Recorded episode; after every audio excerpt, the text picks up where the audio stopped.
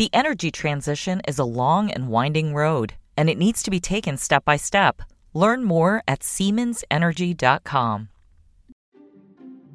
This is Barron's Live. Each weekday, we bring you live conversations from our newsrooms about what's moving the market right now.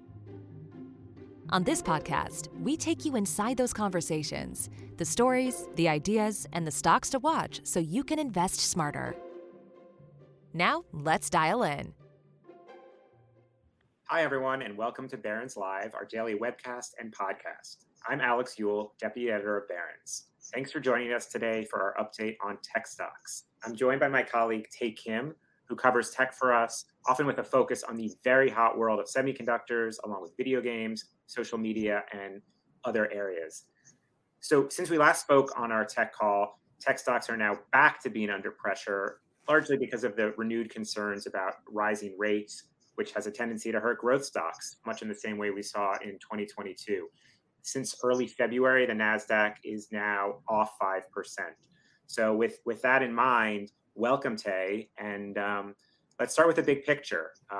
What's your sense on the broader direction for tech stocks right now? Good to be here, Alex. So when I look at tech stocks, there's usually two components. We have the multiple, the valuation multiple, which is really dependent on what the Fed and what the market thinks about what the rates are going to do in the future, and then earnings estimates, earnings outlook.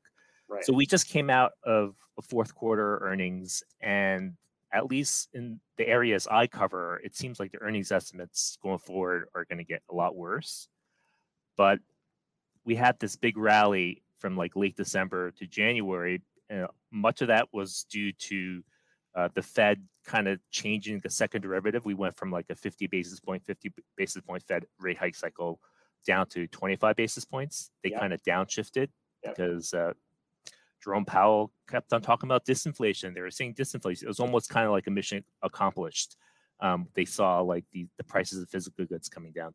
But now over the last week or so, we've seen hotter than expected inflation data. And it seems like the sentiment from the Fed has kind of shifted back up that they might have to do more than expected. So tech is so focused on earnings and then the valuation multiple, which is affected by what the market expects the Fed to do. And it just seems like the downshift might go back to an upshift. And if we do keep racing for longer, and if we do 50 basis points instead of 25 basis points, at least on the valuation multiple side, it seems like pretty problematic. Right. And I guess, is it right to sort of say that in 2022, most of the losses we saw for tech were valuation focused, right? It's not like the earnings numbers had come down that much. So if we now get both the lower valuation because of renewed pressure on rates or higher pressure on rates, plus now, as you say, the E comes down, it's sort of doubly problematic, right?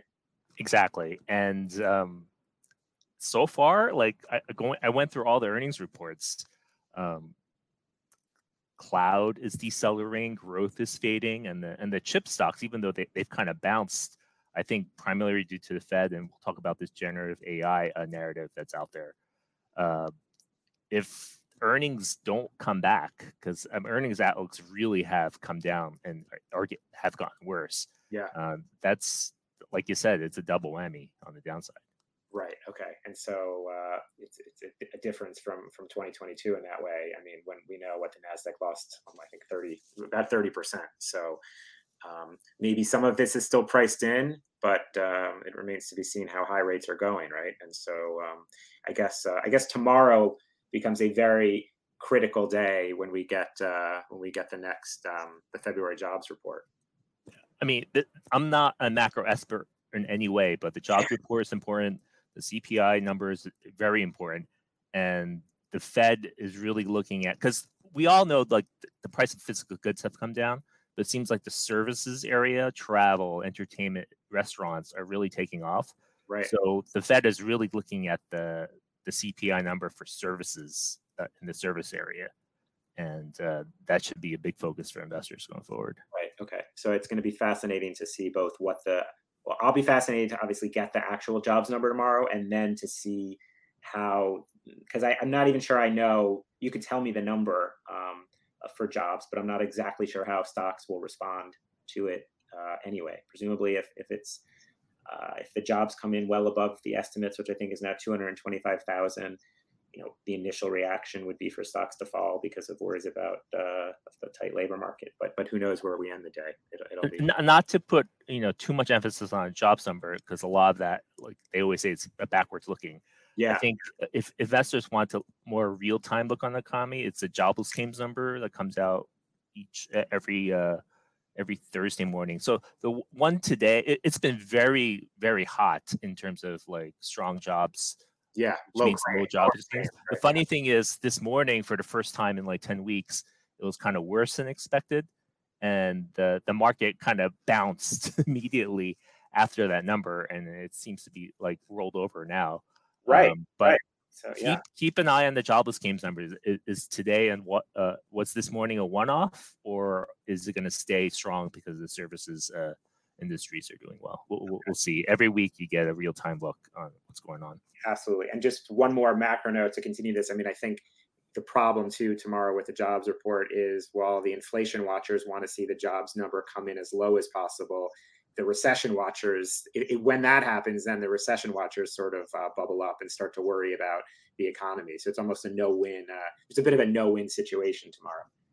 Yeah, I mean, I think like valuations, even though the market fell a lot last year, like valuations are still high historically. Yeah.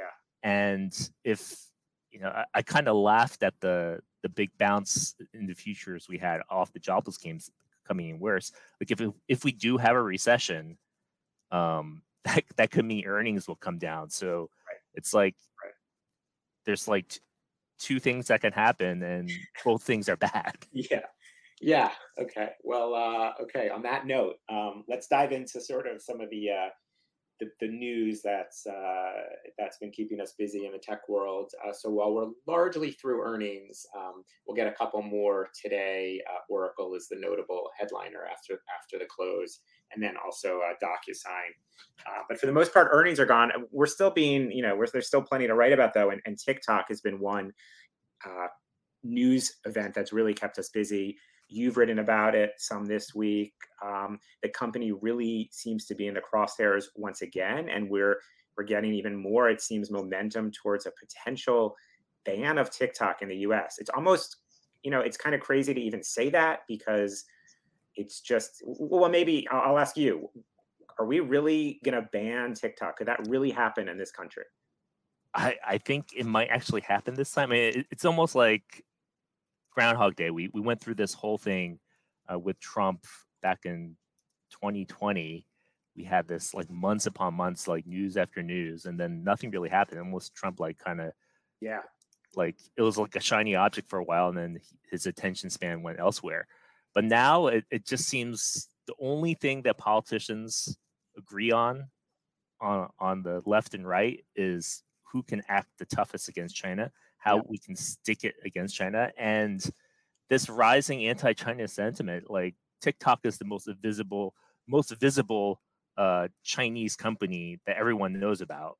And it just seems politically, we're seeing it through the bills in Congress. All these, we'll talk about the Restrict Act, which was introduced this week. It just seems like there's just growing momentum. Like politically, everyone wants to do something to act strong against China, and TikTok is in the crosshairs.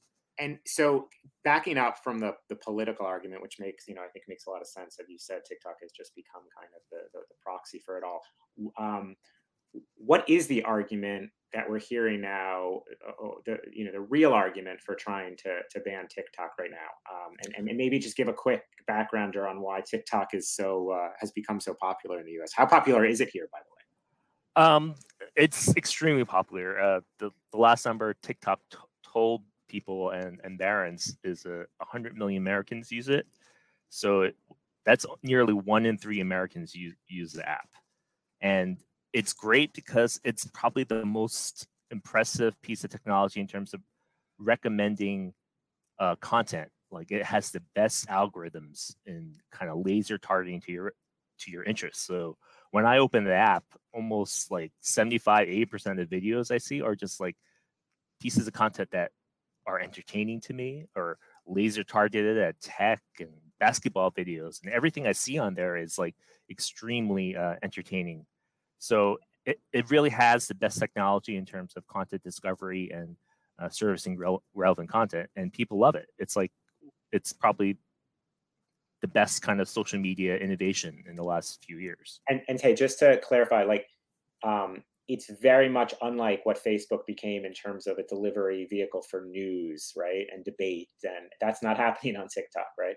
Yeah, you don't really follow anyone. Like the algorithm sees how long you swipe through the videos with your finger, and if it shows you a basketball figure and your video, and you're not interested in it, you might swipe it up really quickly. And so it measures perfectly, you know, how much this content, this topic matches your interests. Okay. So it's just better than anything out there. Okay, got it. So you take that though, and for some people that's the problem, right? Because theoretically that algorithm is being created by a Chinese-based company. Yes, it's programmed out of China. It's a company called ByteDance, which owns TikTok, and they're the ones that program this algorithm. So that is the fear. So this Restrict Act was introduced by Senator Warner and Senator Thune, and Senator Warner said the thing that he's worried about is perhaps the Chinese government can turn the screws on ByteDance, and they could manipulate the algorithm and propagate political messages to affect, you know, Americans and what they consume in terms of content and messaging. Okay, got it. And that is winning. That seems to be winning the day, that argument, right? I mean, as you know, or as you pointed out, very quickly after that bill was officially introduced this week, the White House signed on, right? Yes. So the thing, we've had these TikTok ban bills introduced before, and usually it's from the Republican side, and they make a big fuss at it. But this act that was introduced, this bill that was introduced on Tuesday, had the bipartisan support of like Senator Collins, Manchin, Mitt Romney. It was really across the entire political spectrum. And then when the Biden administration went public and supported it, it just seems like the chances of this bill becoming law is pretty high. Got it. And then I think the bill itself wouldn't be an immediate ban, right? There's a mechanism by which the Commerce Department then looks at it, right? Yes. So it puts up a system where the Commerce Department systematically can look at it, but it gives kind of new authority, more explicit authority for the Commerce Department to block or ban apps like TikTok. You can imagine the politics of this going forward. I mean, I would assume if this passes, I guess we'll find out like how quickly the ban would come.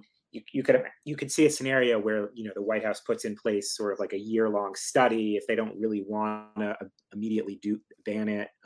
But it's going to be fascinating to watch. So you have other thoughts. Tell us what you think, like, just, you know, having covered this space, having been a user of it, you think this is troubling, right?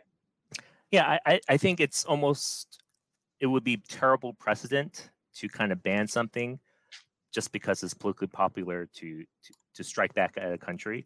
I mean, we're kind of a nation of laws, and the U.S. economy is the envy of the world because we have these core tenets of free markets and robust legal frameworks and this great free market capitalism. So to arbitrarily shut down the app without any real compelling evidence that, you know, there's some illegal behavior going on just seems like not the thing to do.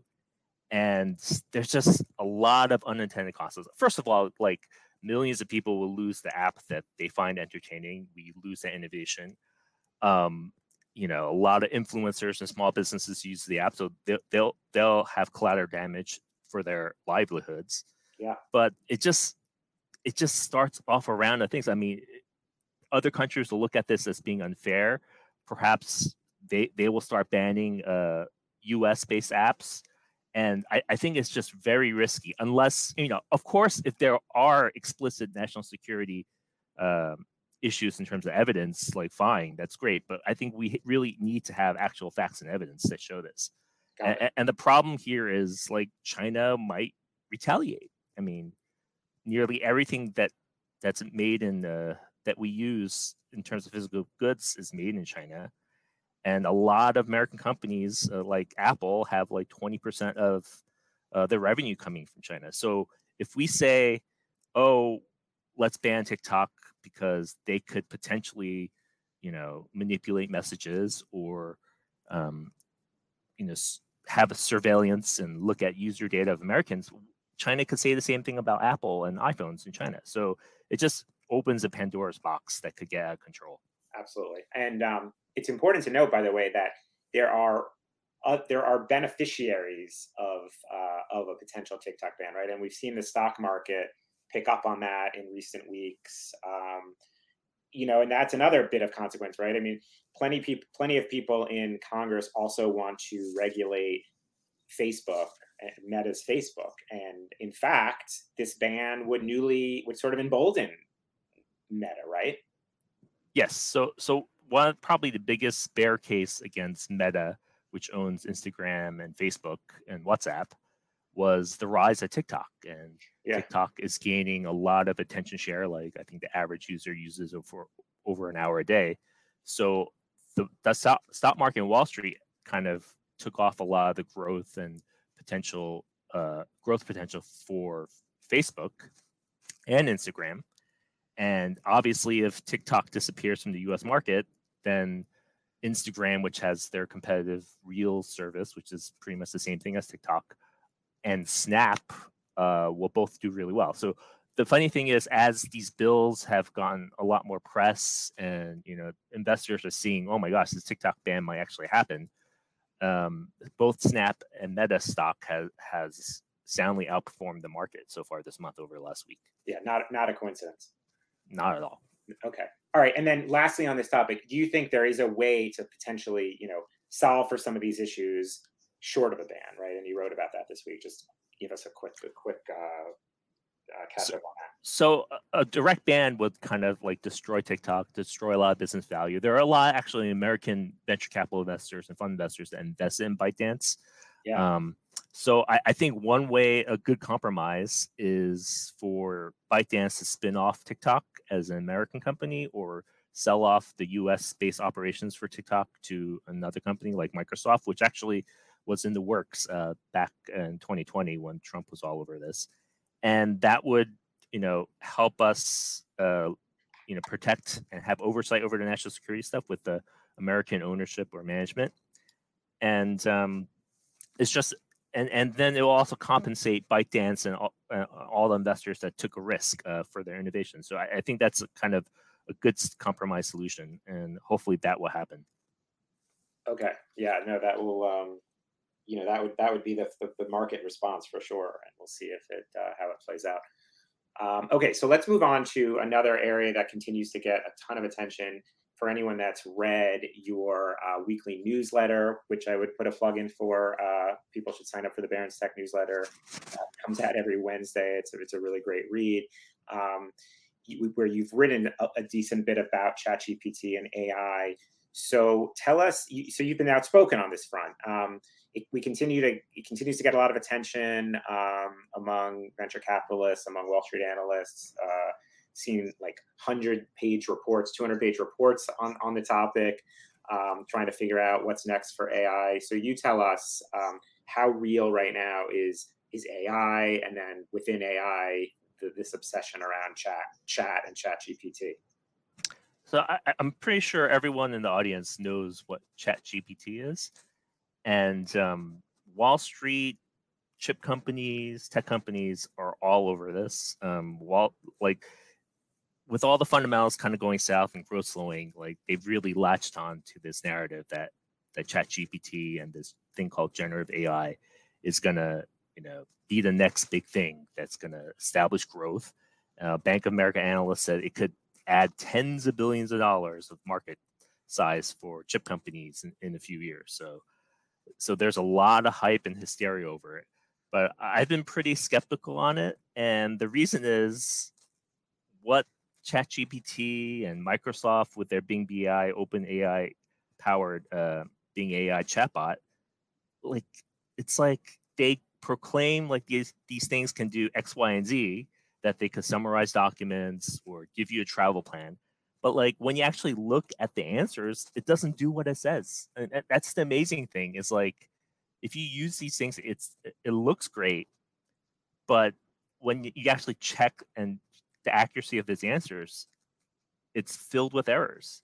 Yeah. And right. and I don't think that there's an easy fix behind it, because it's a structural problem with the technology, because what this generative AI technology does is it sucks up all the text on the internet, Twitter, Reddit, all the web pages, and basically it's almost like a statistical autocomplete where it just scrapes all the information and just spits out what it read before.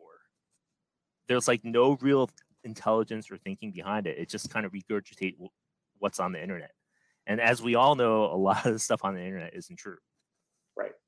Right. And I think, the pushback to that would be, well, but it's still early days. And well, okay, but now we're so much further along than we were just a couple of years ago. I guess, my view on that is often what undermines these AI type efforts. And we've seen it in self-driving as well, is, those details, which people think are just a small part of the equation, are actually the entire equation. And so, like you said, getting the actual answer right at the end of the day is the most important thing. And if it can't do that, it's not like that's not an easy detail to solve for. Yeah, I mean, it's just, it blows my mind. Like, Microsoft had this Bing AI chatbot event in early February 7th. They invited 70 journalists in person. They said, Bing AI could summarize financial documents, and they did the demo. And then a few days later, people realized that, the summaries of the financial documents were filled with errors, and the Bing AI was making up numbers and putting it into the answers. Like, you can't say you can summarize financial documents and you could depend on this for your job, and then actually have your cherry-picked demo show off bad answers and factual errors. Like, it just... it just blows my mind that we just came out of this cycle of Web3, NFT, crypto, the enterprise, metaverse. And when you say when you make claims about your technology, like, the technology should actually do what you claim it should do. Yeah.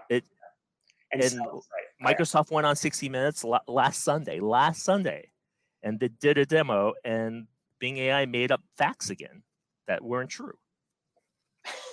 Yeah, it just keeps fabricating information. So the way this technology works is it tries to put out something that sounds plausible.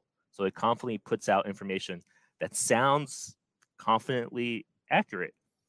But then when you look at it, it's literally fabricating answers. I think they like to call it, the term in the AI world has become hallucinations, right? Yes. So I just... It's a structural problem with the technology, because it's not because the chatbot AI is actually thinking. It's just using pattern recognition to fill out words that sound like they can be accurate. Like, right. It acts smart, but it's actually not smart. Right, right. And we all know people in our lives who sound really smart and aren't. And really aren't at the end of the day, right? And that sort of AI has become kind of the BS artist of the world. And it's even for basic, like, I asked it, like, what are the big games that come out this year? And it literally made up release dates for these games. And I'm just like, how can you do that? Like just say you can't figure it out, but it doesn't do that, because the way it's programmed, it has to confidently present something that sounds plausible. All right. Well, I appreciate your you've been pretty clear on this, so I think it offers a really good viewpoint for people to think about the next time they see AI announcements and any AI related moves in the stock market. It is important to remember the details. So, all right, let's go on to talk about another area that you follow closely, have written about, which is the semiconductor world. You've written in the last week or two on sort of, we got this big CHIPS Act that passed Congress last year. And the recent developments have been that the Biden administration has said, okay, we have this, I think, $50 billion in funding to help restart the CHIPS capacity building in America. Here's how we're going to do it, right? That's the newest development there. So what have we learned, and how is this, going to work? So I think we need more. I mean, I think there needs to be more money overall. Like, $50 billion sounds like a big number, but it's like less than half of what like the market leader TSMC does in terms of CapEx. So $50 billion over 5 years. In any one year, right? Okay. Yes. So yes, it's going to help, and we need to do this. The issue with this week is the Biden administration opened up the application process, and they kind of laid out what chip companies needed to do to get this money directed at them. Okay. And the big criticism this week was like the money seemed to be advancing social policy. There were all these strings attached, where you had to use union workers and investing minority-owned businesses, and even provide childcare. So it just seems like a lot of extra things that weren't part of the original thought process behind the legislation, which is really important because 90% of the advanced chips in the world are made in Taiwan, and that really is becoming a geopolitical hotspot. Right. Forget TikTok, right? The national security issue right now is that we don't make our own chips.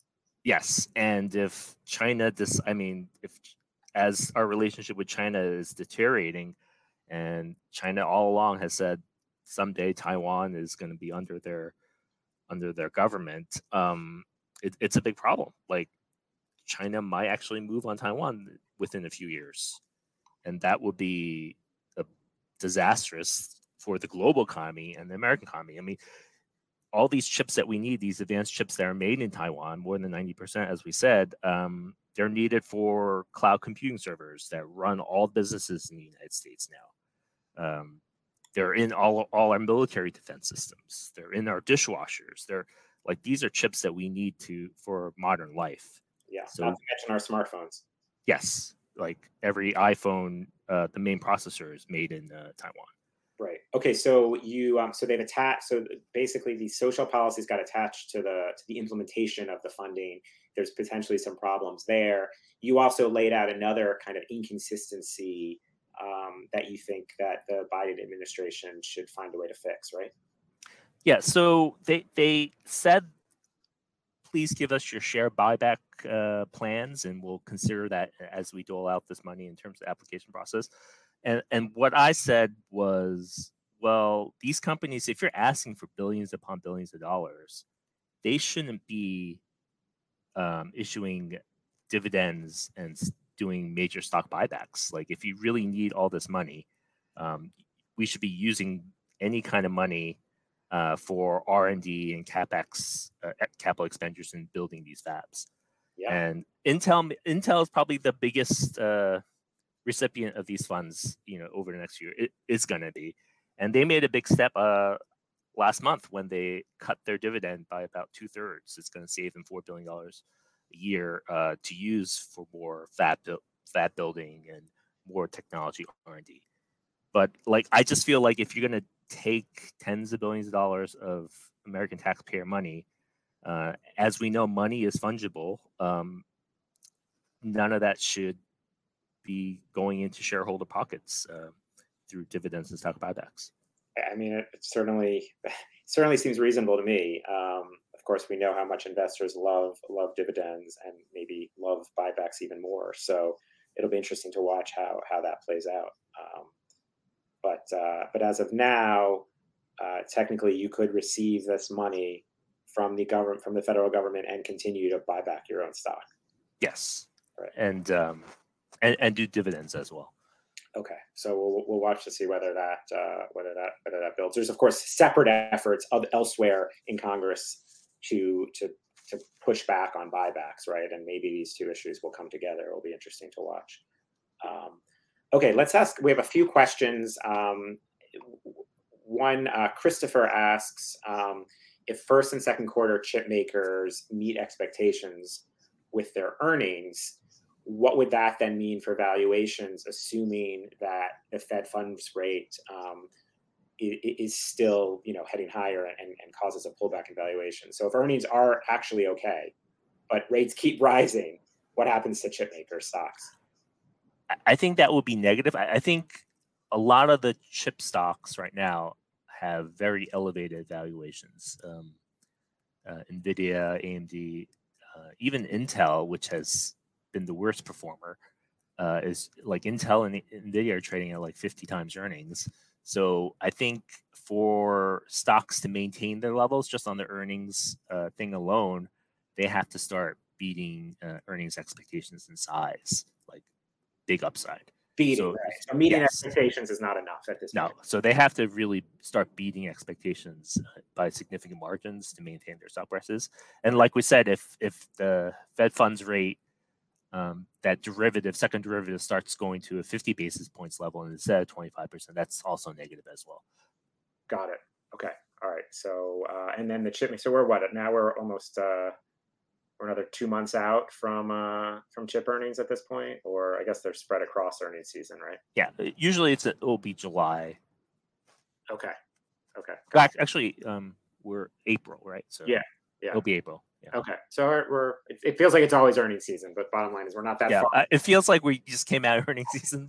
I know. It seems like we're actually only a month or two away from earnings. We're basically in earnings season half the time is what it comes down to. Okay. All right. And then Peter has a question and says, with a likely recession more in the picture, isn't this the wrong time to be investing in growth tech type stocks and tech stocks at all? And, what sectors may you be looking at? Any thoughts there?